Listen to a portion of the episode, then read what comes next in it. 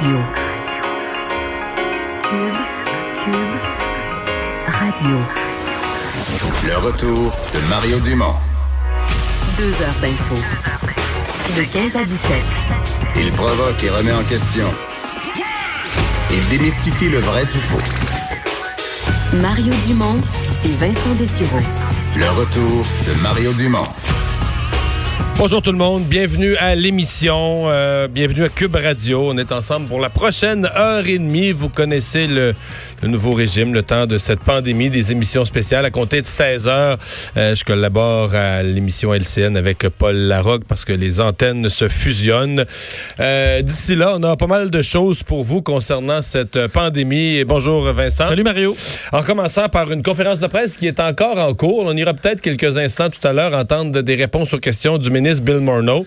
Euh, il vient de donner les explications sur le fonctionnement de son programme de subvention salariale aux entreprises et entre autres le, le montant total. Euh, oui, on l'attendait quand même hein, parce qu'on savait lorsque Justin Trudeau a annoncé cette subvention salariale aux entreprises de 75 là, pour toutes les entreprises qui ont vu leur revenu baisser euh, de 30 là, depuis la, en raison de la COVID-19.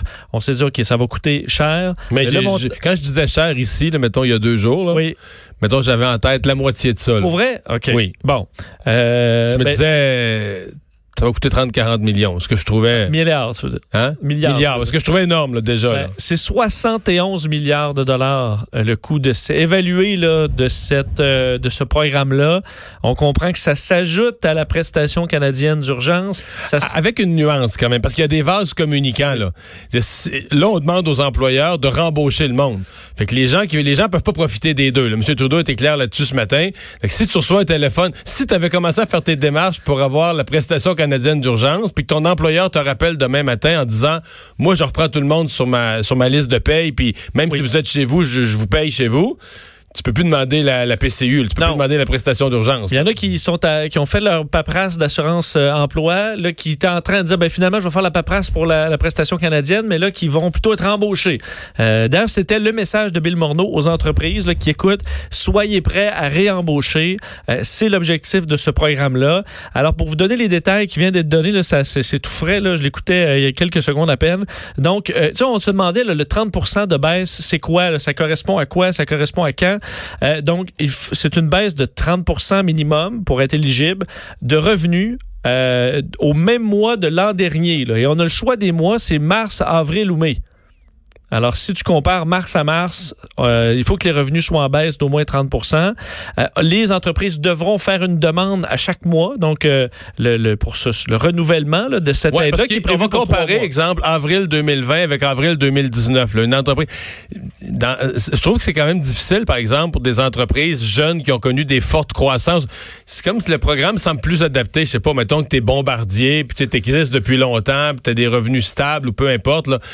Mais quand t'as des historiques plus récents où t'as beaucoup plus de variations, là. mais en tout cas, on va faire c'est Ah. de mois à mois, mois comparable en 2019 avec mois, mettons avril 2019 avec avril 2020. là. Et euh, qui ça inclut? Parce qu'on sait qu'au début, les restaurants, les bars, euh, en fait, les bars étaient exclus. Euh, ça, ça a changé. On peut écouter euh, Bill Morneau là-dessus.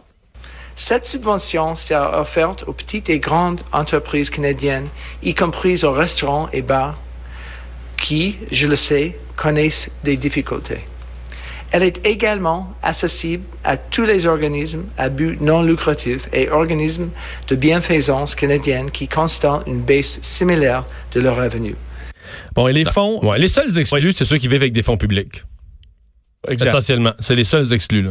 Et euh, les fonds vont arriver à l'intérieur de six semaines. C'est ce qui est prévu par euh, Bill Morneau. Et pour ceux qui voudraient profiter du système, là, là, il a répété qu'il allait avoir des conséquences sévères pour ceux qui abusent du système et des pénalités importantes. Donc à ceux, si on découvre que vous avez, euh, vous en avez profité, disons, de façon injustifiée.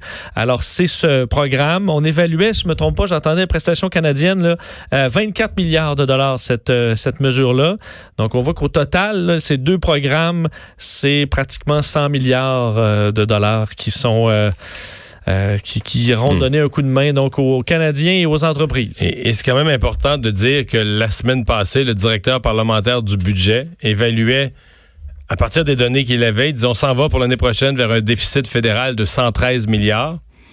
Mais il n'avait pas entendu parler de ce programme-là. là. Non. Imagine-toi le de déficit. 71 milliards de dépenses supplémentaires.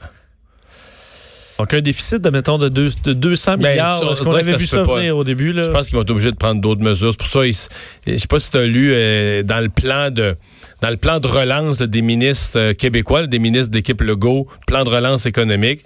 Ils sont déjà en train d'anticiper le risque que les transferts fédéraux, les transferts du gouvernement fédéral vers les provinces soient coupés, là, de se débrouiller avec, parce qu'ils se disent que le fédéral va être égorgé. Là. Le fédéral, les efforts qu'il va avoir fait pour nous sortir de la crise vont avoir carrément euh, rendu incapable le gouvernement fédéral de, de, de faire tout ce qu'il a à faire. Il va devoir faire des gestes euh, à un certain point pour réduire Et- ses dépenses. Est-ce que imprimer de l'argent rendu là, c'est une. C'est pour un gouvernement, je sais que ça augmente l'inflation, mais de dire, écoute, on va euh, diluer Ben, notre monnaie en situation de C'est un crise. peu ça qu'on fait. Je veux dire, euh, Vincent, tout ce que M. Morneau a annoncé aujourd'hui, tout ce que Justin Trudeau a annoncé, c'est tout de l'argent emprunté. Oui. L'emprunt est une façon d'emprunter. C'est la façon non créditiste d'imprimer, de disons, de faire apparaître du nouvel argent dans le système. Là. Avec des taux d'intérêt quand même très bas. On se dit comme gouvernement, on payera pas trop d'intérêt là-dessus, puis on pourra rembourser quand l'économie ira mieux. Euh, donc ça, on dit six semaines. Euh, on en a profité aujourd'hui du côté du premier ministre et euh, des ministres concernés pour donner aussi plus de précisions concernant l'autre prestation, la prestation euh, canadienne d'urgence. Et dans ce cas-là, euh, on reste très, très, très confiant de verser les sommes, et même dans des, des délais plus courts que tout ce qu'on avait anticipé jusque-là. là. Oui, parce que là, euh, ben, évidemment, il y, a une- il y a une urgence là, pour aller envoyer des montants aux, euh, aux Canadiens avec la prestation canadienne d'urgence. Il faut dire que 95 des questions qu'on reçoit ici à Cube ou dans tous les médias, c'est par rapport à ça. Là. Euh, Quand est-ce qu'on va avoir ces 2000 pièces-là? Est-ce que je suis éligible? Et Quand est-ce que je vais l'avoir? Euh, sachez donc que ça tient là, la date du 6 avril pour cette plateforme, là, le portail, pour pouvoir, sur canada.ca, pouvoir s'inscrire. Mais pas pour tout le monde. Pas pour tout le monde, c'est ça. C'est que là, on a décidé, et c'est ce que le premier ministre a dit, dans le but d'éviter une surcharge du système, on va ventiler par date de fête, euh, pour date de naissance, pour euh, décider donc qui sera par journée. Ce que je vous explique, donc le 6 avril, le début, c'est les gens qui sont nés entre janvier et mars. Vous pourrez vous inscrire cette journée-là. Le 7 avril pour ceux nés entre avril et juin.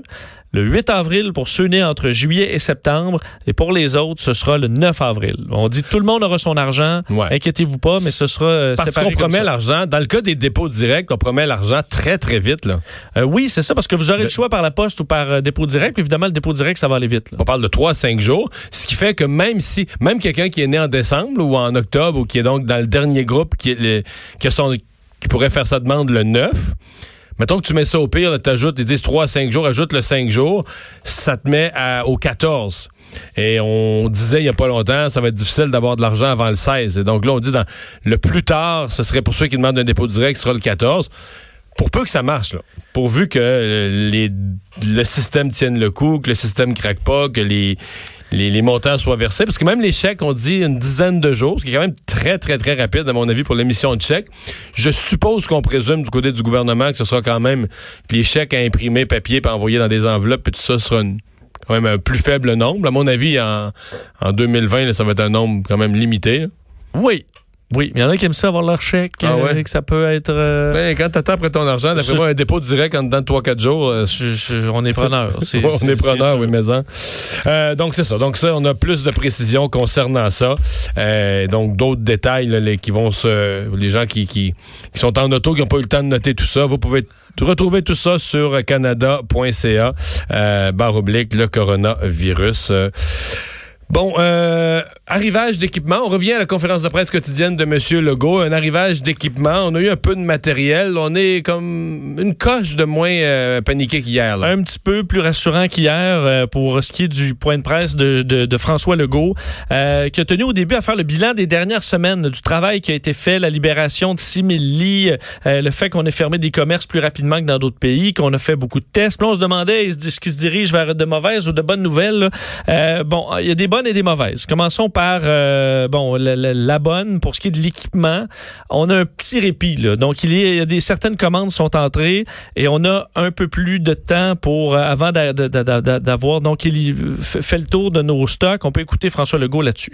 Hier, on a quelques commandes qui sont rentrées, là, puis euh, aujourd'hui, si on regarde les différents euh, équipements de protection individuelle, on en a actuellement pour une semaine. Donc, on a, c'est amélioré par rapport à hier.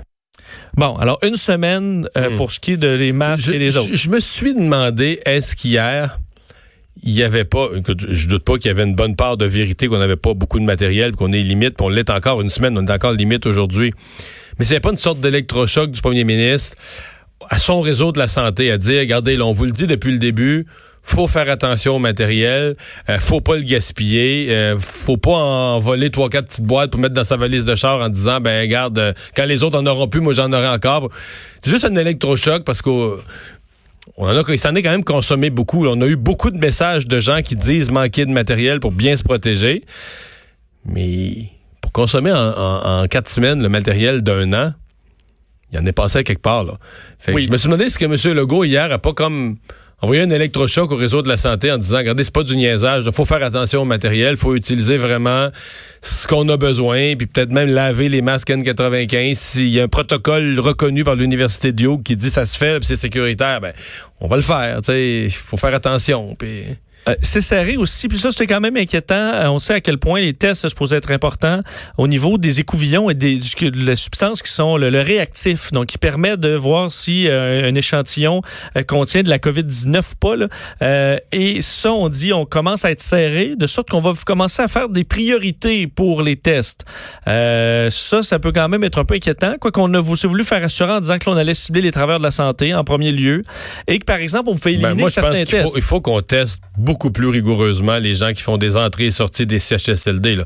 La priorité, il faut arrêter la propagation dans des lieux où les personnes les plus vulnérables vivent, vivent regroupées. là. Oui, d'ailleurs, c'était la grande inquiétude dans le point de presse. Peut-être pour terminer sur les tests, là, on dit que par exemple dans une famille maintenant, s'il y a une personne là qui habite dans un, les sont cinq dans un appartement, il y en a un qui est testé, on considère les cinq comme étant- ayant Ouais, la dès qu'ils ont des COVID-19. symptômes, dès qu'ils commencent à tousser, eux autres aussi qui ont des symptômes, on coche. Et ça, on sauve quatre tests là, comme Ouais. ça. Alors ça, on va se mettre à faire ça. Pour ce qui est des logique, résidences, c'est logique aussi. oui, là. tu disais, il- au pire, il y en a un qui l'aura pas, là.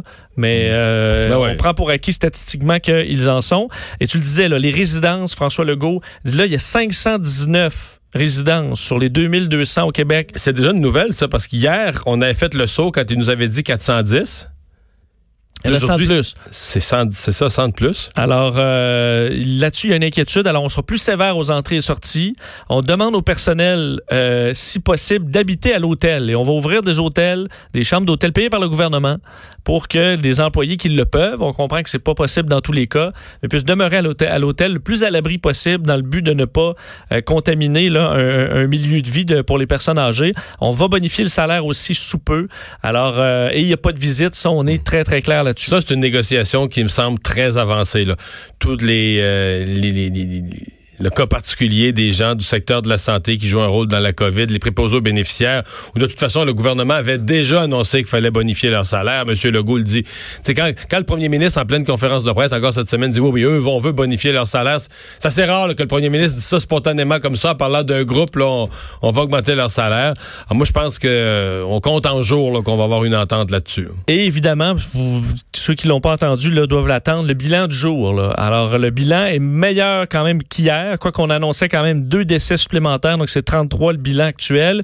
449 cas supplémentaires. Je rappelle qu'hier, on était à plus de 700. Là. 449 cas, donc on est à un total de 4611 cas. Là où les nouvelles sont quand même bonnes, ben, évidemment, une baisse de cas quotidienne. Il faudra voir si ça dure euh, pour les prochains jours. 29 personnes de plus euh, hospitalisées. 21 personnes de plus, donc 307, c'est quand même une augmentation qui est assez faible et aucun nouveau cas. En, euh, aux soins intensifs. Alors, on est toujours à 82. Euh, alors, encore là, au niveau du centre hospitalier, des patients qui se rendent là où, disons, leur état dégénère, euh, c'est plutôt positif, là, les nouvelles aujourd'hui. Et en terminant sur le point de presse de François Legault, les scénarios, là, on sait qu'il y a beaucoup de Québécois qui disent pourquoi on ne montre pas des scénarios, là, les courbes comme Donald Trump a dévoilé hier ou la Colombie-Britannique le fait déjà.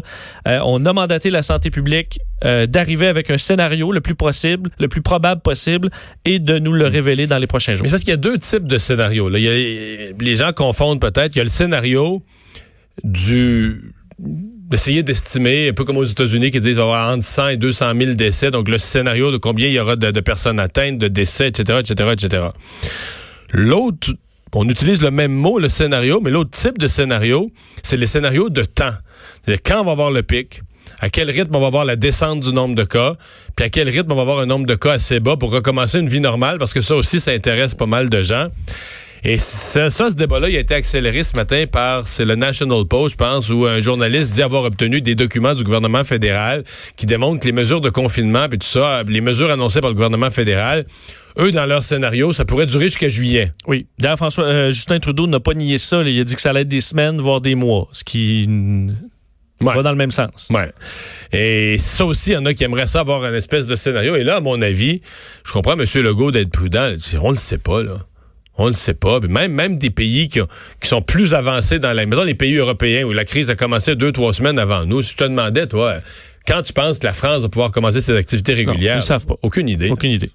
Et après ça, ça t'engage. Tu dévoiles une courbe ou une date. Ben là, ensuite, là, tu as été pris avec ça. Là. On va dire, ben là, vous n'avez pas livré, alors que c'est peut-être même pas dû aux actions du gouvernement. C'est pire que prévu, tout le monde vient déprimer. Ah, on nous avait dit qu'on allait recommencer notre vie régulière à telle date, puis là, c'est plus vrai, puis tout ça, puis euh, fait que bon. Enfin, euh, c'est pas, pas facile. On voudrait tous connaître l'avenir, mais euh, on ne le connaît pas.